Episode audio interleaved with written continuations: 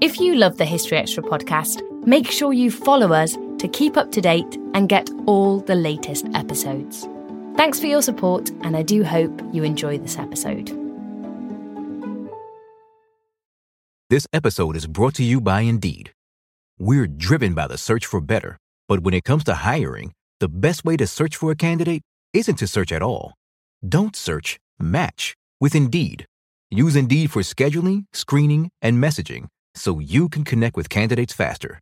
And listeners of this show will get a $75 sponsored job credit to get your jobs more visibility at Indeed.com slash History Extra. Just go to Indeed.com slash History Extra right now and support our show by saying you heard about Indeed on this podcast. Terms and conditions apply. Need to hire? You need Indeed. This episode is brought to you by Visit Williamsburg. In Williamsburg, Virginia, there's never too much of a good thing. Whether you're a foodie, a golfer, a history buff, a shopaholic, an outdoor enthusiast, or a thrill seeker, you'll find what you came for here and more. So ask yourself, what is it you want? Discover Williamsburg and plan your trip at visitwilliamsburg.com.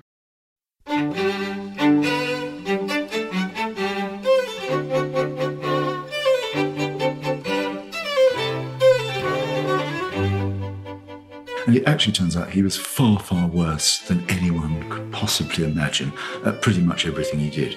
He is, I think, the worst king in English history. That was Nicholas Vincent discussing King John.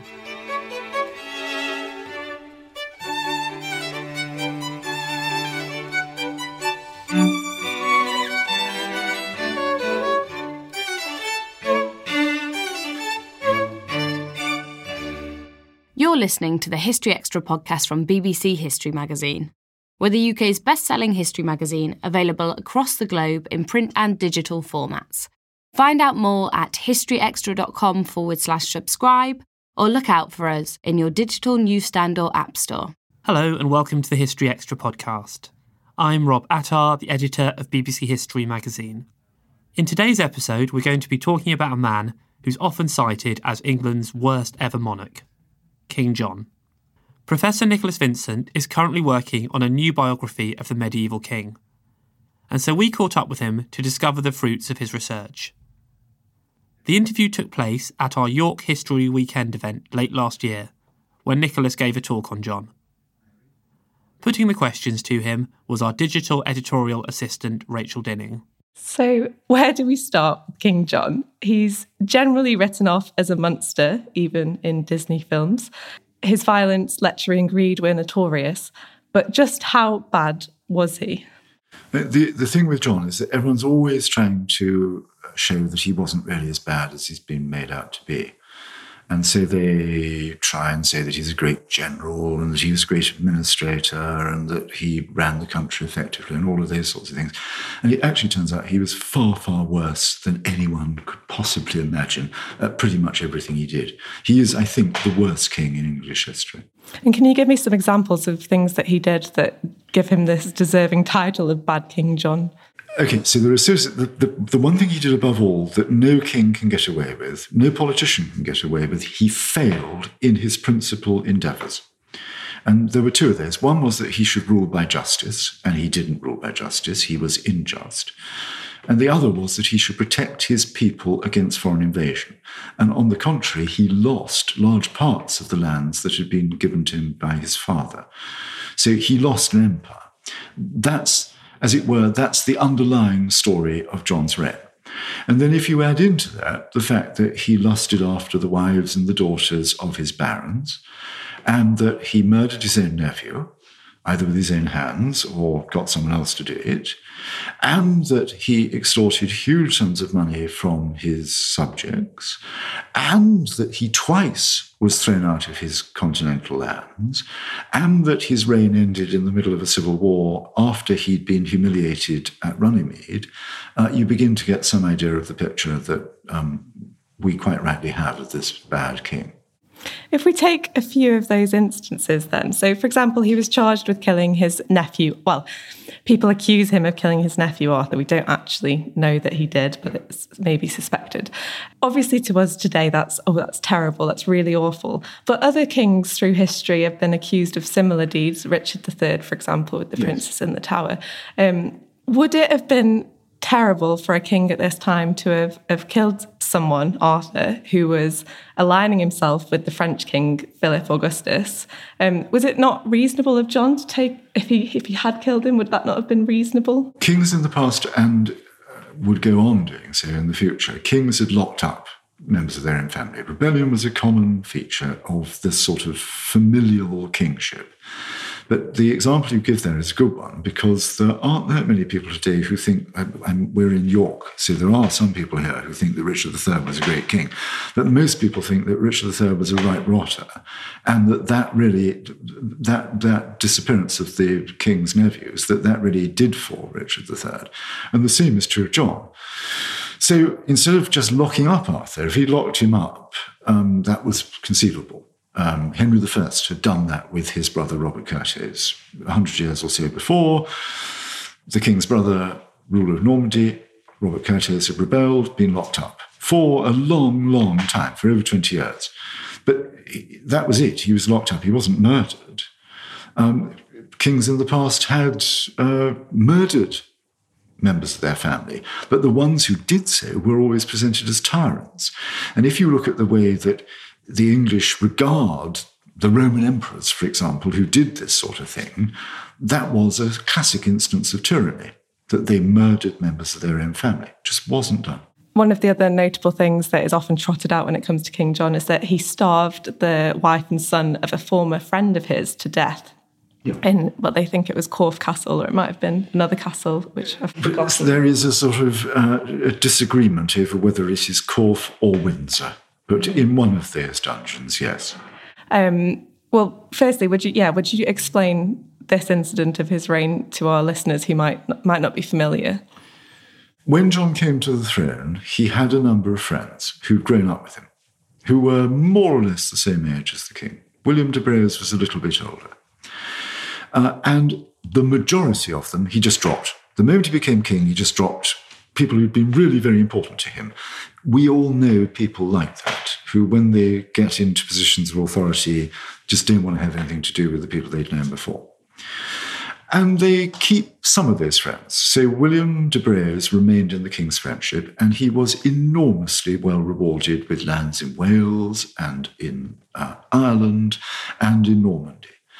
And then there was this sudden um, breach of friendship. Now, what it was about, we don't know.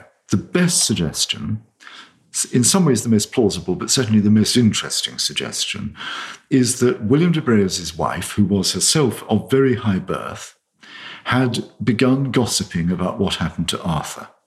And it was she that let the cat out of the bag that Arthur was indeed dead and had been murdered, either by the king or by assassins sent by the king. And that that led John to confiscate William's lands. Now, because William's lands were scattered across Wales and Ireland, that in turn involved John in invading Ireland. In 1210, there's a, another expedition that the king launched into Ireland. William de Braose was forced into exile in France and died in many ways, in the eyes of his contemporaries, as a martyr to John this tyrant. He died in Paris, and his wife was locked up. The chroniclers tell us that they were supplied with no food or drink, and it's a very strange incidental detail, save for a small piece of bacon. And that when their bodies were discovered, the mother, William de Braose's wife, and William de Braose's eldest son, when they were discovered, the mother had the son on her lap, and she'd already eaten a large part of his cheek. So there's this ghastly image. Uh, I mean, it, again, it's a, a, an image of tyrants throughout time, but tyrants who force their own friends and the families of those friends into acts of extraordinary barbarism. This, again, is terrible propaganda against the king. How should John have kept um, rebellious nobles in check? Either by buying them off, by negotiating with them, or by showing that he was actually going to make peace with them, which nobody trusted John to do. Nobody, particularly after Arthur disappeared, um, but even before that, nobody could ever trust John's word. So uh, contemporaries who wrote about the king's crimes generally drew attention to that. This was a king who preferred lies to truth. So to make peace, you have to be trusted.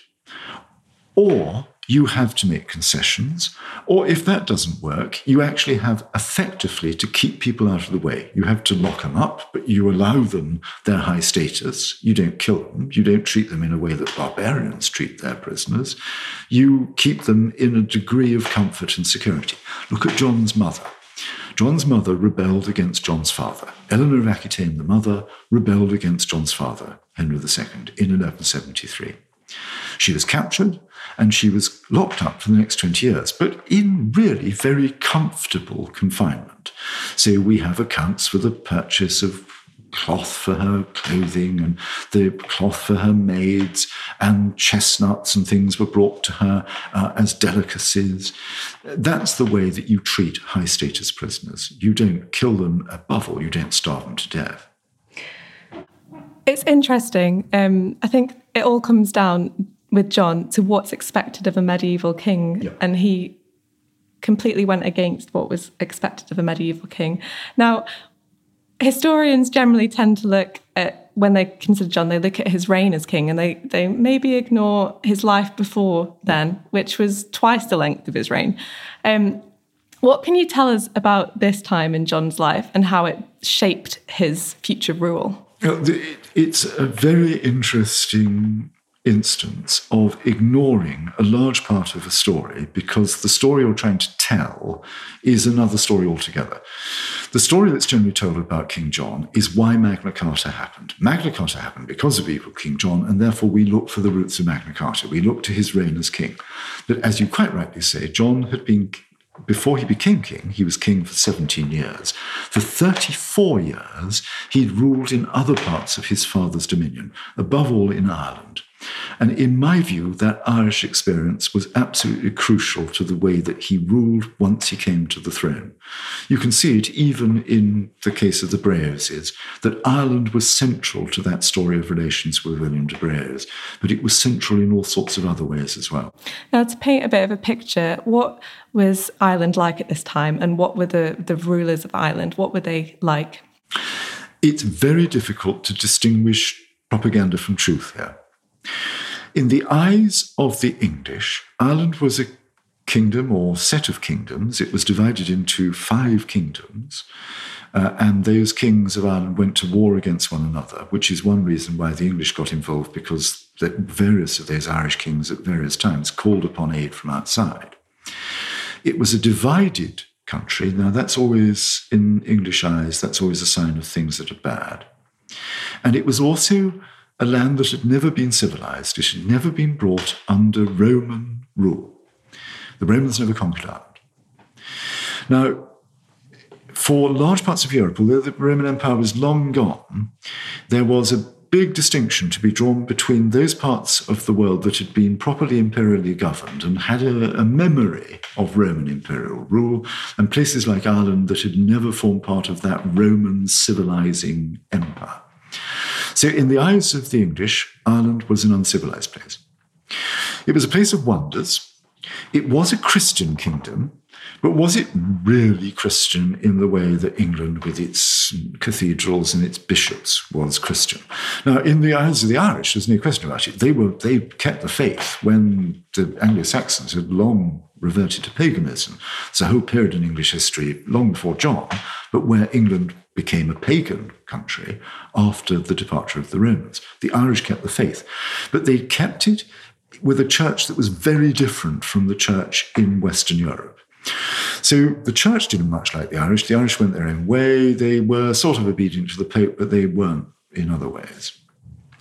And then, in the eyes of contemporaries, the Irish did the sorts of things that you weren't supposed to do if you were a chivalric, Western, imperializing people. If you took prisoners, you didn't kill them. Think of John. If you imprisoned women, you didn't mistreat those women. Think of John. If you took children prisoner, you didn't mistreat them or kill them. Think of John. Now, all of those things, mistreating women, murdering prisoners rather than ransoming them, you, you don't murder high status prisoners because you might make some money out of them. And above all, disparaging women. Those are all the absolute opposite of what a chivalric Western ruler should do. And they are things that the Irish did. And they are techniques that John himself had used when he had ruled in Ireland before he came to the throne in England. He was actually Lord of Ireland. Was that the title that he had at the time? He wanted to be King of Ireland, but there is a difficulty there because if you have an Irish king, what's his relation to another king going to be? You know, kings are supposed to be equals. So to have an Irish king would be a dangerous thing to do. So he wasn't allowed to be king in Ireland. He began calling himself Lord of Ireland, Dominus Hiberniae. Interestingly, it's the same title his grandmother, Matilda, used when she'd ruled in England. She called herself not Queen of England, dangerous title, ruling queen, should women actually sit on the throne? It's not clear. Um, but she called herself Lady of the English. So the chances are that he he remembered that and used that title. But in all intents and purposes, he was king in Ireland. Yes. You actually mentioned in your talk earlier tonight that he was the only ruler of England to go to Ireland until Queen Victoria more than once. More than once. So uh, many, well, not many, but some kings went to Ireland. Richard II famously went to Ireland, but they never went back. And often their Irish expedition, as with Richard II, uh, that was the prelude to Richard losing power in England. I mean, what went on in Ireland was seen as uh, a, an example of Richard's inability to rule the English. So Ireland in English mythology and in truth, in historical truth, Ireland had been a place where exiles went. Harold went there um, in the reign of Edward the Confessor. Um, Harold's sons are said to have gone to Ireland after the Norman conquest. Uh, Richard of York, fomenting that rebellion against um, Henry VI, Edward IV later on, he too went to Ireland. So Ireland was a place where rebels went. But John went there and ruled not once but twice, 1185 and again in 1210. I'm, I'm kind of curious. I mean, if you say that his his attitude to ruling was sort of founded in Ireland, how was it? Was it by actually being there, or was it by reading about Ireland? He probably spent, all told, about a year, maybe a little bit more, in Ireland in 1185 and 1210. If you combine those two visits, but that's not really the crucial point. The crucial point is that Ireland was really the theatre in which he moved as principal ruler. In France, he controlled quite a lot of land, but he wasn't an independent ruler. In England, he controlled the whole of Western England Devon, Dorset, Cornwall, Lancaster. He controlled southern Wales, but not as an independent ruler. He was always under the thumb of the kings of England. Ireland was the only place he ruled. And therefore, he was engaged for almost 20 years, perhaps even more than 20 years before he became King of England in Irish politics. And although he may not have been physically there, he was engaged regularly in sorting out problems in his Irish kingdom.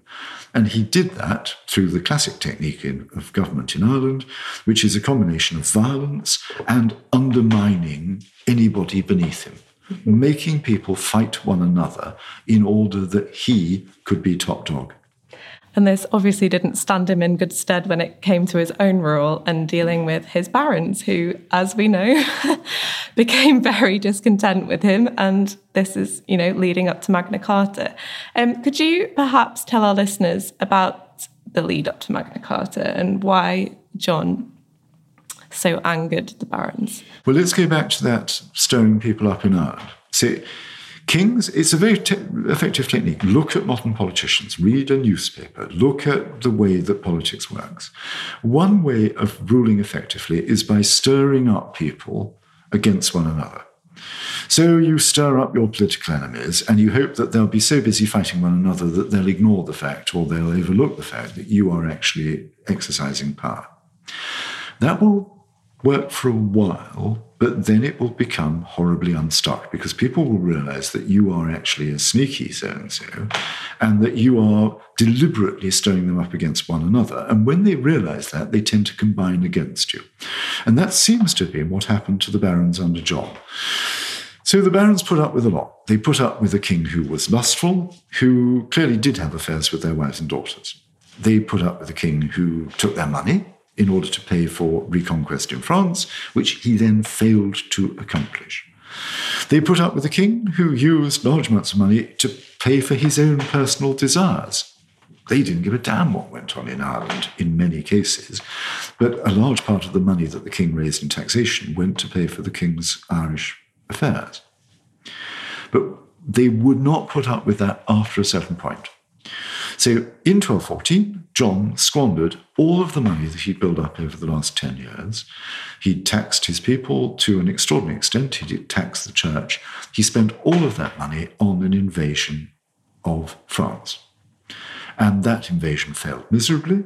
John's army in the north was wiped out. John himself in the south on the Loire was forced to retreat into England.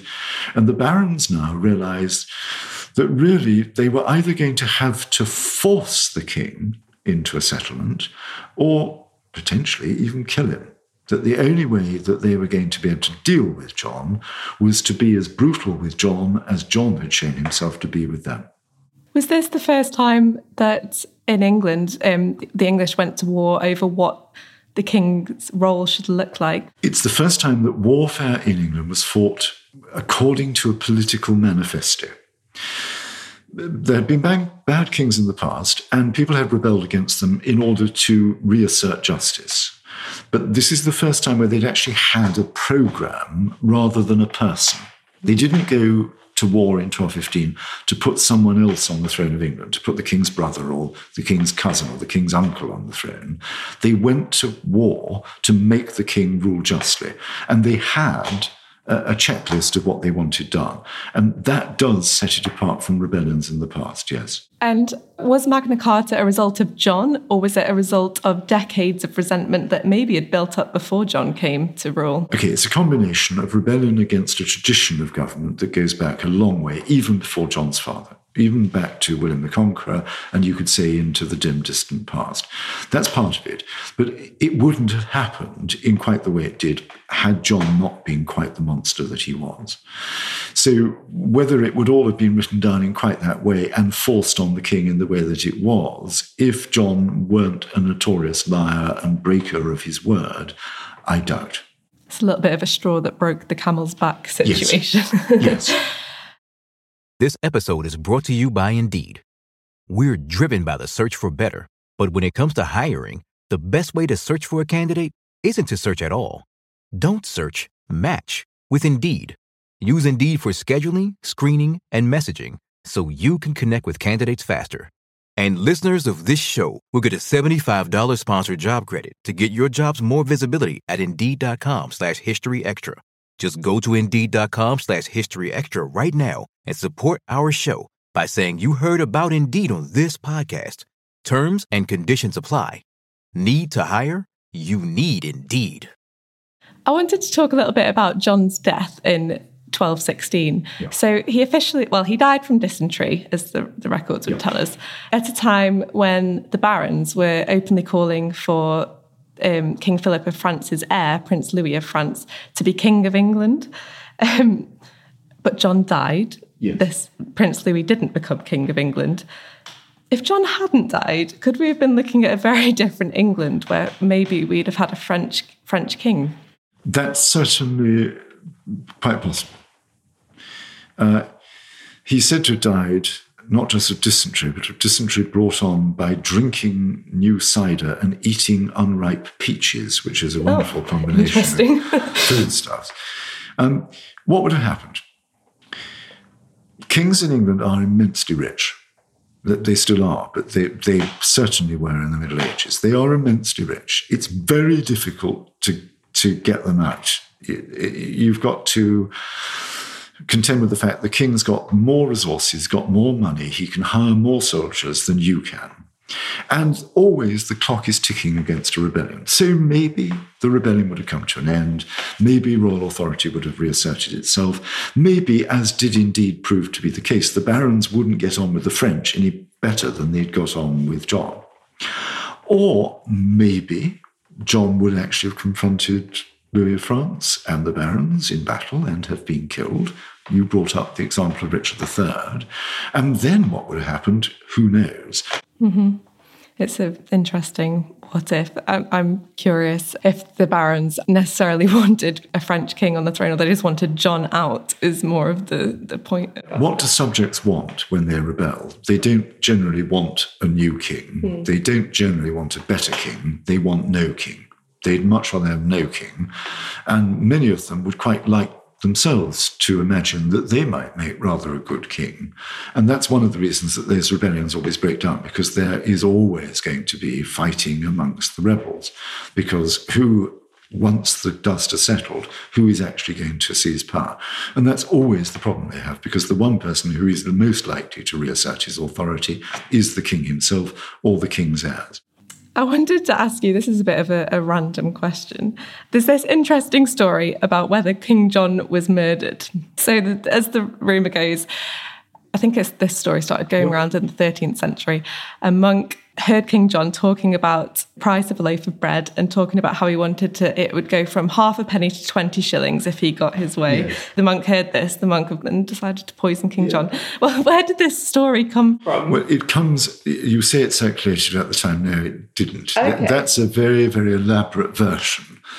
Um, at the time, John was John's body was divided. So John's heart was buried in, I think, eventually Beaulieu, eventually. Um, his viscera, his intestines, were buried where he died, and his body was carried for burial in Worcester. And in all of those events, monks were involved. So the, the chroniclers at the time were aware that monks were around at the time of John's death. But the stories you're talking about are really much later. They come about after the Reformation in England in the 16th century, at which stage monks and anything to do with the Catholic Church are bad in all fiction written in England from the 1530s through, you could say, to the 19th century. There are plenty of terrible novels written in the 19th century about what really goes on in monasteries and nunneries. In all of those Protestant retellings of King John, monks are evil, and therefore a horrible evil monk steals up on the king and murders him. Um, but that's a much later elaboration of something that wasn't told in that way in the 12th and 13th centuries. So, a nice bit of propaganda against monks. Yep. It's kind of actually funny that if King John was such a, hated figure, even down the years, that um, that was then used as an example of why a monk was evil to kill this exactly. evil man. It's yeah, weird. in some retellings, that makes him a hero. In, indeed, in that version you've given, he's going to save the price of bread. He's going to save the people of England from having to pay too much for their loaf.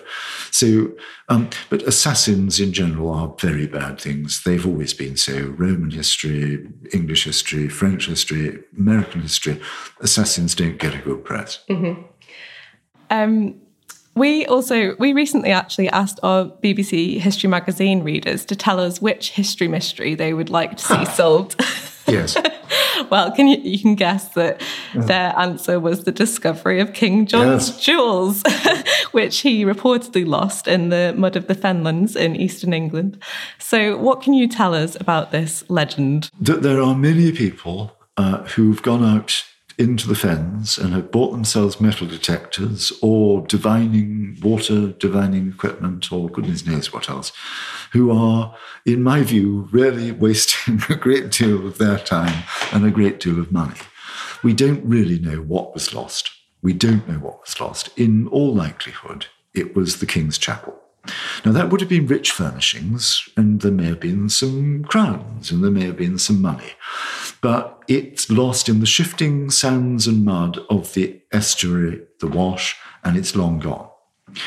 And I am sure that the extent of that loss was exaggerated at the time.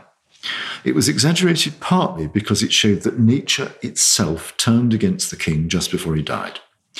And think back to the retelling of history So those who are writing this in the 13th century, this is contemporary history, but they looked back to examples in the past. What kings had been punished in the past? Pharaoh was punished when Moses divided the Red Sea, and then the chariots of Pharaoh were swept away by God, punishing the Egyptians for keeping the Israelites captive. Well, that's a straightforward version of what happened to John in the Wash. John made his way across the estuary, but then the, the tidal waters, by God's grace, were brought to destroy him and his baggage. So we're really in the world of myth making, of, of metaphor for what happens to tyrants, like Pharaoh, like John. Mm-hmm. What history mystery would you like to see solved? Why is the world running mad at present? when we um, like all to know the answer to that. serious, at strange moments in history, and it does recur, it's a recurring feature. Why do people begin doing things that you would not credit them? You'd imagine that they had more sense than to do. And that's what I would like to understand the, the crooked, warped nature of humanity. It's fascinating. that it is. Um, just to bring it back to John, we're nearing the end of the podcast now. Um, did I mean we talk about Bad King John, but did he do any good? Uh, he built great castles, which are still there, and he was clearly like Charles I although he may have been a terrible king, he was a patron of the arts. It's, it's interesting. Look at his seal. His seal is the most glorious example of a royal seal that any king of England had borne up to that point. He, he clearly went for the very best. He spent lavishly. He was a great host, even after Runnymede. What did he do? Immediately after the charter was sealed, invited the barons to dinner to show off, no doubt, the new furnishings and fittings at Windsor Castle, but he was a great patron of the arts. And I think he also provided a great model of what bad kings do. So, yes, I mean, Magna Carta may not have actually mattered that much at the time, or at least in very different ways from the way it's mattered since. But John gives a great example to later kings of what not to do. Keep your word. That's an essential part of, of good government. Do what you say you're going to do. Now, obviously, that's very dangerous if you say you're going to do strange things. But governments or kings that don't keep their word tend not to last very long. Mm-hmm. Will we ever have another King John? In my view, no. Um, there have been various suggestions. John of Gaunt in the 14th century, people said, Shall we have another King John? No more King John. The only John there's been in that family since is that poor lost prince, the son of George V, the epileptic Prince John, who died in 1919, I think age 15. And uh, again, that's a, a, rather sad reflection on the fact that that is not a name that is widely used within the ruling family. Mm-hmm. So, any royal babies in the future. We can rule out John, I think. Again, look around you. Anything is possible. Anything is possible. Um, well, thank you so much for coming on our podcast today. It's been a pleasure having you. And thank you again for speaking at our York History Weekend. We hope to see you again in the future. Thank you very much, Rachel. That was Nicholas Vincent. His biography of King John is due to be published by Penguin early next year and Nicholas has written a feature on John, which appears in our April issue that's on sale now. Look out for it in all good retailers and in our many digital formats. And that's about it for today, but we'll be back on Monday to talk about the Highland clearances. Thanks for listening to this History Extra podcast, which was produced by Jack Bateman. You can catch up with past episodes on historyextra.com, where you'll also find thousands of articles on all different aspects of history, as well as our special subscriber only area, the library.